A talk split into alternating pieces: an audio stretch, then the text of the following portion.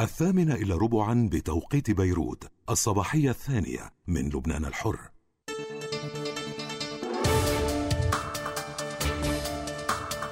صباح الخير التصعيد الجنوبي لم يحجب الاستحقاقات الداخلية. تكتل الاعتدال مستمر بمبادرته وبري ينتظر الحصيلة. القوات المبادرة كشفت المسور وتعطيل الممانعة. النائب جعجع تدعو للمشاركة الكثيفة في قداس شهداء سيدة النجاة الاعتداء على اليونيفيل في الضاحية الجنوبية يتفاعل. هل تلغي واشنطن العقوبات عن باسيل؟ غزة على حالها وضربات أمريكية جديدة على الحوثيين.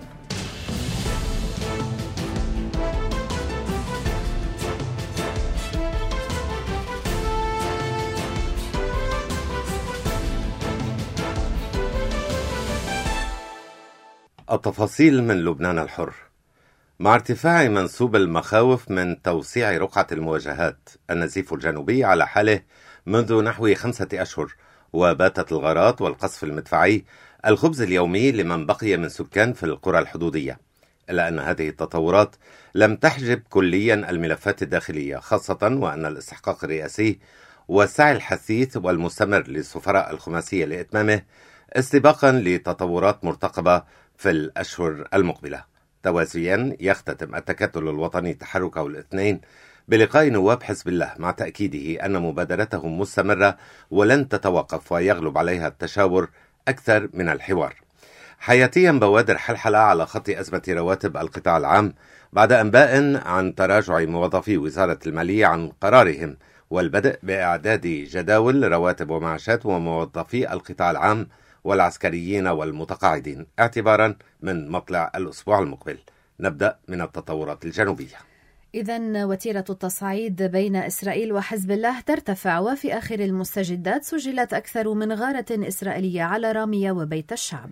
الجيش الإسرائيلي أعلن عن مهاجمته بنية تحتية ومبنيين تابعين لحزب الله في منطقة رامية كما تم رصد عدد من الأشخاص وهم يغادرون أحد المباني العسكرية وهاجمتهم طائرة وقتلتهم بعد فترة وجيزة واستهدف قصف مدفعي إسرائيلي بلدتي حولة والوزان قضاء مرجعيون. بدوره أعلن حزب الله أنه استهدف تجمعا للجنود الإسرائيليين في محيط ثكنة رميم بالأسلحة الصاروخية وكذلك موقع البغدادي ومحيط موقع المنارة موقع رويسات العلم في تلال كفرشوبة ومرابط المدفعية في قاعدة خربة ماعر بصاروخ فلق.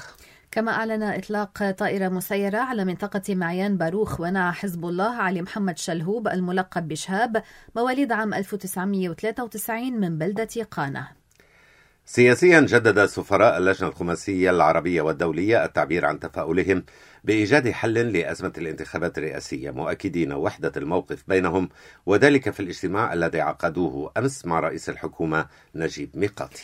أوساط حكومية رأت أن لقاء سفراء الخماسية ميقاتي بروتوكولي وهو يأتي بعد شهر من لقائهم الرئيس نبيه بري وهي مناسبة لتأكيد أن الخماسية تتحرك رئاسيا. وأوضح السفير المصري أن الظروف التي يمر بها لبنان تحتم انتخاب رئيس جديد واعتبر أنه ليس ضروريا الربط المباشر بين ما يحصل في غزة ولبنان.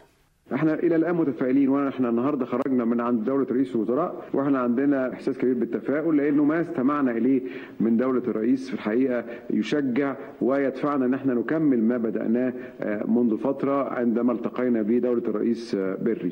أما فيما يتعلق بالتوقيتات فيجب أن ندرك أن هذه عملية ليست بالسهولة عملية معقدة نظرا للظروف المحيطة بها وبالتالي لا يوجد تأخير قياسا على الفترة اللي إحنا جلسناها جميعا منتظرين انتخاب الرئيس وبالتالي فترة قادمة لن تؤثر كثيرا إنما هتساعد على تهيئة الأجواء. في الحقيقة حراك القوى السياسية وما يدور حاليا إحنا بنشوف ده حق أصيل للقوى السياسية المختلفة والكتل النيابية ومجموعة النواب اللي بيتحركوا كلهم بيحدوهم هدف واحد ألا هو تسهيل وخلق أرضية مشتركة يمكن للجميع العمل عليها من أجل تسهيل انتخاب الرئيس. وبالتالي مشكورين على مجهودهم ويؤتي بنتيجة نرجو هذا. ويمكن إحنا بنستكمل في الفترة القادمة محادثاتنا ولقاءاتنا مع مختلف القوى السياسية للوصول زي ما قلت لكم في البداية إلى موقف والتزام واحد تجاه الانتهاء من هذا الاستحقاق في أقرب وقت ممكن.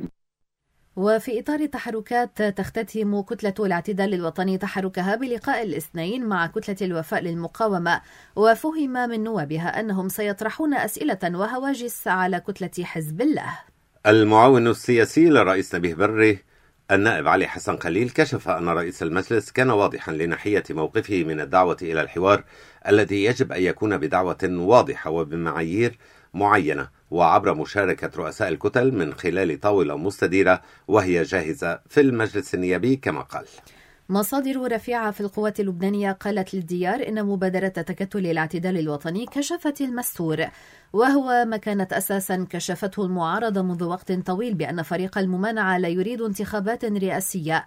ويضع الحوار كعائق أساس أمام انتخاب رئيس للجمهورية لأن الانتخابات تحصل في طريقتين فقط لا غير إما من طريق الالتزام بالآلية الدستورية لجهة جلسة مفتوحة بدورات متتالية ويربح من يربح ويفوز من يفوز وإما من طريق التشاور للوصول إلى خيار ثالث. تبع المصدر القوتي الممانعة ترفض الالتزام بالآلية الدستورية وترفض التشاور للوصول إلى خيار ثالث. وتتمسك بمرشحها وتصر على حوار فولكلوري لم يؤدي إلى أي نتيجة منذ العام 2006 إلى اليوم. وما قامت به كتلة الاعتدال أنها كشفت هذا الفريق وما يقوم به لأن مبادرة الكتلة قائمة على فكرتين أساسيتين. أولا أن تتداعى الكتل النيابية من أجل جلسة تشاورية تؤكد فيها المطالبة أو مطالبة الرئيس نبيه بري بجلسة مفتوحة بدورات متتالية. فجاء الرد من قبل الوزير علي حسن خليل بأن التداعي مرفوض وأن الحوار هو المرغوب الوحيد وهذا ما ترفضه المعارضة. وبالتالي أجهض الوزير علي حسن خليل مبادرة التكتل بشقيها التشاوري والتداعي. كما أسقط الشق الآخر المتعلق بالجلسة المفتوحة بدورات متتالية من خلال القول يريدون جلسات مفتوحة أي على طريقة الجلسات التي تحصل اليوم والتي لم تؤدي إلى أي انتخابات رئاسية. تابع المصدر القوتي ما قدمته مبادرة الاعتدال الوطني أنها كشفت للمرة الألف أن الفريق المعطل للانتخابات الرئاسية هو نفسه أي الفريق الممانع لكونه يعتقد بأنه إما يستطيع أن يقيد تنفيذ 1701 مقابل رئاسة الجمهورية وإما يعتقد بأنه مع الوقت يستطيع إخضاع المعارضة والكتل النيابية الأخرى للتسليم بمعادلة إما مرشحه وإما الشغور الأمر الذي لن يحصل.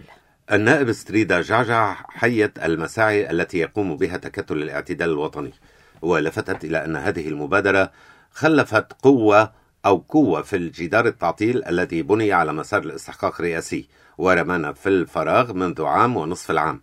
وأملت النائب جعجع أن تتوسع هذه القوة أكثر فأكثر لتصل إلى حد هدم الجدار وانتخاب رئيس جديد للجمهورية.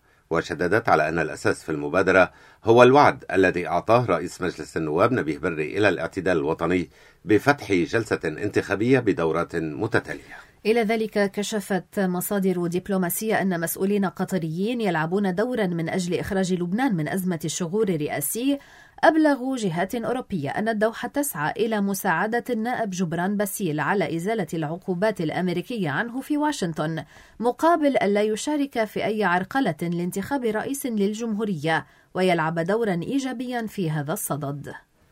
شارك قائد الجيش العماد جوزيف عون في اجتماع دعم الجيش في إيطاليا بحضور قادة جيوش إيطاليا، فرنسا، إسبانيا، ألمانيا، بريطانيا.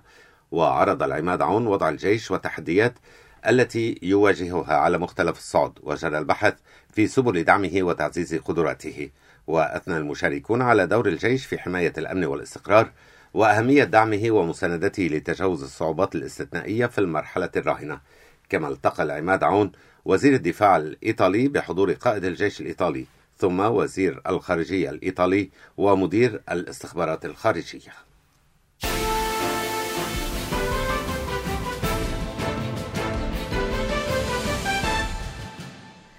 الاعتداء الذي تعرضت له قوة من اليونيفيل في ضاحية بيروت الجنوبية أثار العديد من ردود الفعل خصوصا بعد اقتياد القوة إلى مقر اللجنة الأمنية الواقعة تحت سلطة حزب الله.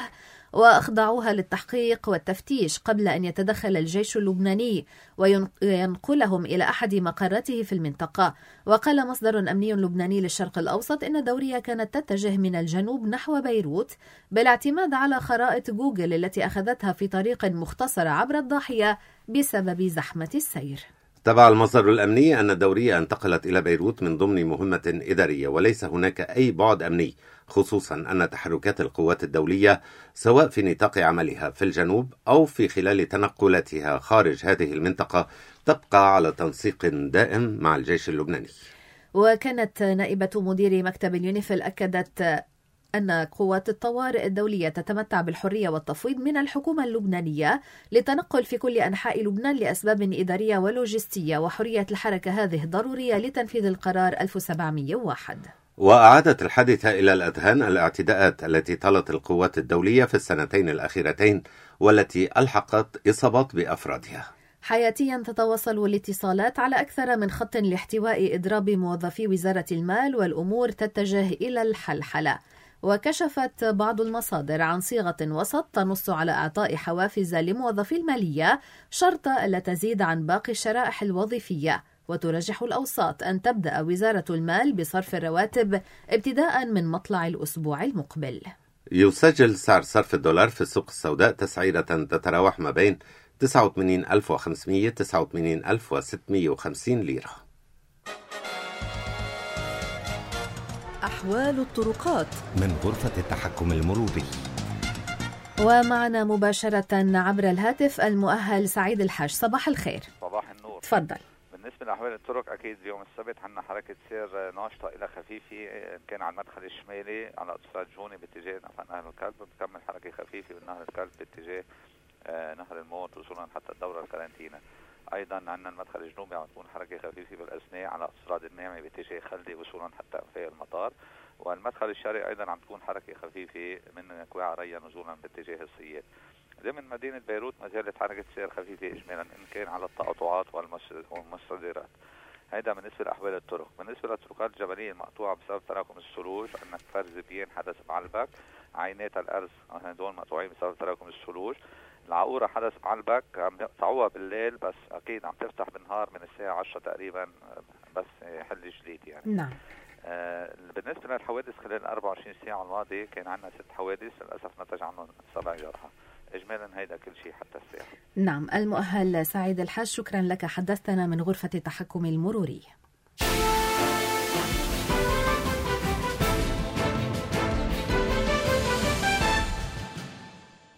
في ذكرى تفجير كنيسة سيدة النجاة دعت النائب ستريدا جعجع الرفاق والمناصرين للمشاركة الكثيفة الثالثة من بعد ظهر اليوم في كنيسة سيدة النجاة زو مكيل.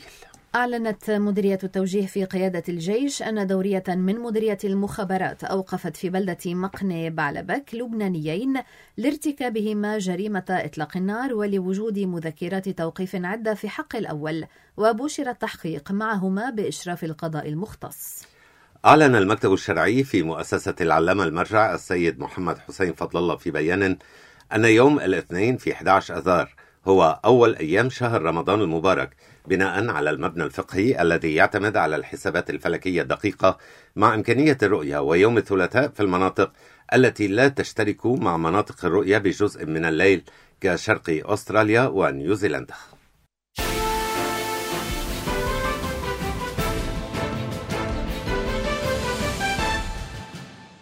قال المتحدث باسم كتائب القسام الجناح العسكري لحركة حماس أبو عبيدة إن سبع رهائن كانوا محتجزين في غزة قتلوا نتيجة القصف الإسرائيلي على القطاع.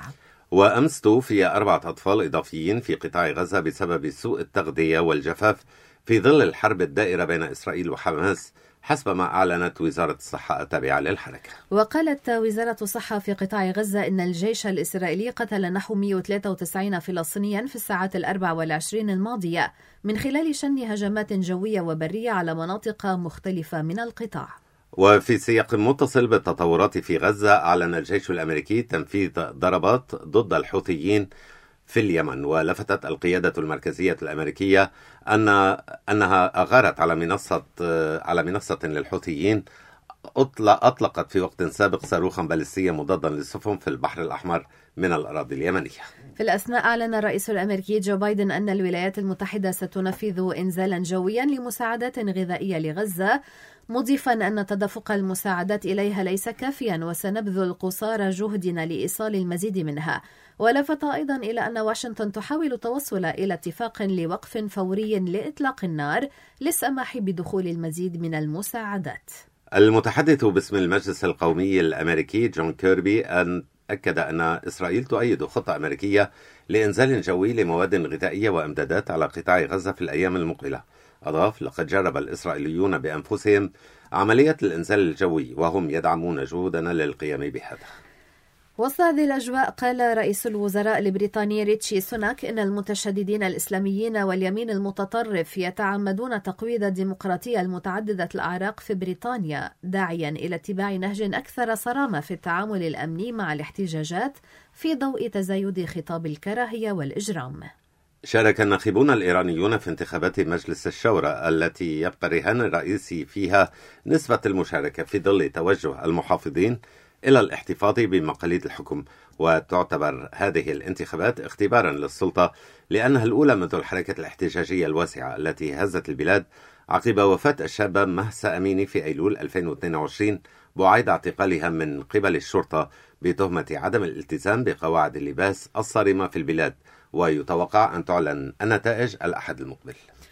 قال المفوض السامي الأممي لحقوق الإنسان إن المدنيين السودانيين يعيشون في رعب شديد بسبب النزاع القاسي والعبثي الذي يهز البلاد ويشكل خطرا على السلام الإقليمي مشددا على أن الأزمة في السودان تتسم بالاستهتار بالحياة البشرية. اتفقت أرمينيا وأذربيجان على مواصلة محادثات السلام بعد رعاية برلين اجتماعا لوزيري خارجية البلدين هذا الأسبوع لحل النزاع المستمر بينهما منذ عقود على ما قالت وزارة الخارجية الألمانية. تمت مراسم دفن المعارض الروسي أليكسي نافالني في موسكو في حضور الآلاف من أنصاره الذين خاطروا باحتمال تعرضهم للتوقيف. نشرة الجوية من لبنان الحر. طقس مستقر ودافئ نسبيا بيسيطر على لبنان حتى مساء اليوم حيث من المتوقع أنه يتأثر لبنان بمنخفض جوي متوسط الفعالية متمركز حاليا جنوب اليونان واللي عم يقترب تدريجيا مما سيؤدي إلى طقس متقلب وماطر أحيانا مع انخفاض بدرجات الحرارة. طقس اليوم غائم جزئيا بسحب متوسطة ومرتفعة مع درجات حرارة فوق معدلات الموسمية. بتنخفض الحرارة ابتداء من المساء ويتوقع تساقط أمطار متفرقة ليلا. بتشتد خصوصا بالشمال مع برق ورعد فجر بكرة. بكرة طقس غائم جزئيا لغائم أحيانا مع انخفاض ملحوظ بدرجات الحرارة دون معدلات الموسمية. تتساقط الأمطار بشكل متفرق وبتكون غزيرة أحيانا مع تساقط الثلوج فوق 1900 متر. يتوقع حدوث برق ورعد أحيانا مع اشتداد بسرعة الرياح. وبتخف حدة الأمطار. مساء الأحد مع حدوث انفراجات واسعة.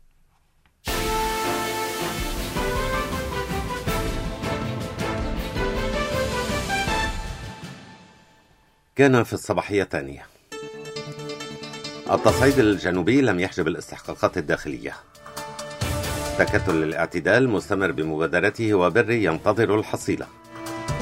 القوات المبادرة كشفت المستور وتعطيل الممانعة.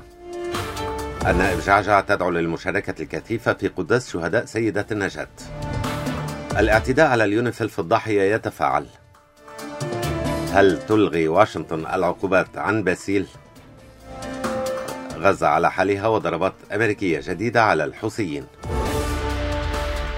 إلى هنا نأتي إلى ختام النشرة. نشكر لكم حسن المتابعة. إلى اللقاء.